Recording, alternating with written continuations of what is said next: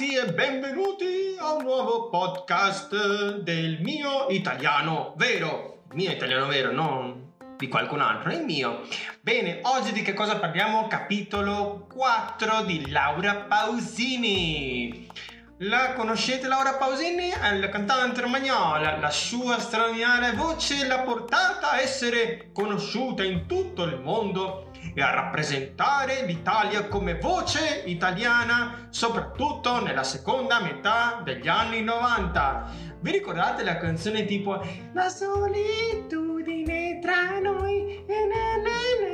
Non so cantare, lasciamo stare. Però andiamo a parlare di lei perché lei nasce il 16 maggio 1974 nella cittadina di Solarolo, piccolo paese di campagna in provincia di Ravenna. Ravenna, lì si mangia la, la, la cosa, come si chiama, porca di quella miseria, porco cane che mi sono dimenticato, la piadina romagnola lì la piadina romagnola, lì che nasce la piadina romagnola, quello che penso io, io sono veneto, porca miseria. Allora, da piccola Laura Pausini canta nel coro della sua chiera.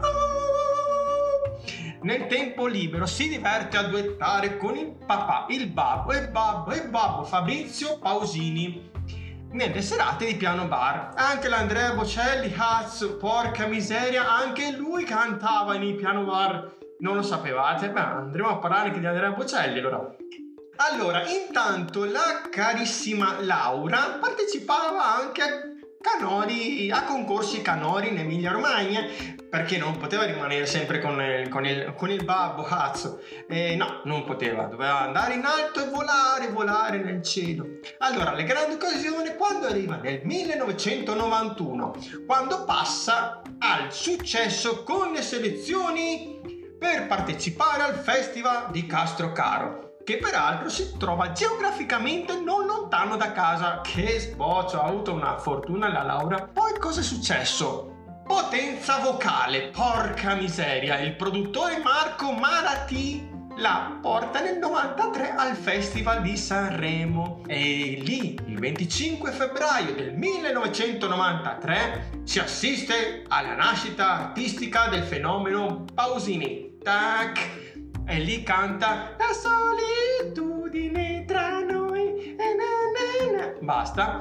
Canzone che le regala un'emozione incredibile, quella di salire sul podio della sezione giovani. Uè, figa, eh, forte la Laura, eh? e lei la vincitrice. Le classifiche discografiche successive sono la cartina tornasole del suo successo esplosivo e nello stesso anno esce anche il primo disco omonimo Laura Pausini. Tac, mica poco, eh. Per regolamento l'anno successivo Laura può concorrere tra i big perché aveva vinto, quindi torna quindi così sul palco dell'Ariston e canta Strani amori, na na na na na, ma perché restano? Ok, e niente, terzo posto, tac, terzo posto di Sanremo 1994. Però nonostante questo posto nel podio, l'ultimo, sono quindi le classifiche discografiche a regalarle il primo posto.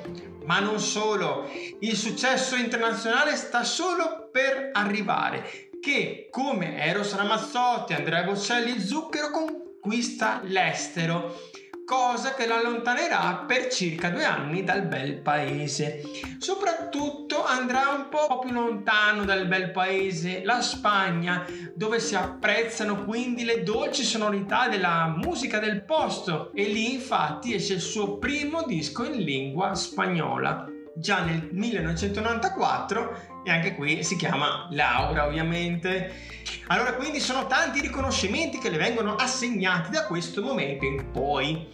La sua Strani Amori, ok, sale in vetta delle classifiche nella graduatoria delle Hot Latin Tracks di Billboard. Questo successo la conduce immediatamente al primo posto della classifica delle rivelazioni femminili del 1995. Il secondo posto viene per chi? Mariah Carey, quella del principe d'Egitto se non mi sbaglio. E nello stesso anno un altro premio, l'Oscar della musica, il World Music Award, le viene consegnato a Monte Carlo per aver venduto il maggior numero di dischi nel mondo e quindi ottiene a Miami, in Florida, negli Stati Uniti of America, il premio Lo Nuestro e qui segue quindi il globo di platino per essere la prima cantante non spagnola ad aver raggiunto il milione di copie vendute in Spagna.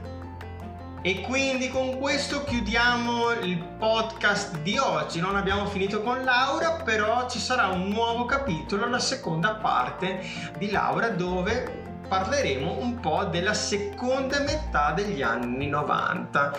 Quindi ricordatevi di condividere questo podcast, seguirmi anche nelle reti sociali, un italiano in Argentina, TikTok e anche YouTube.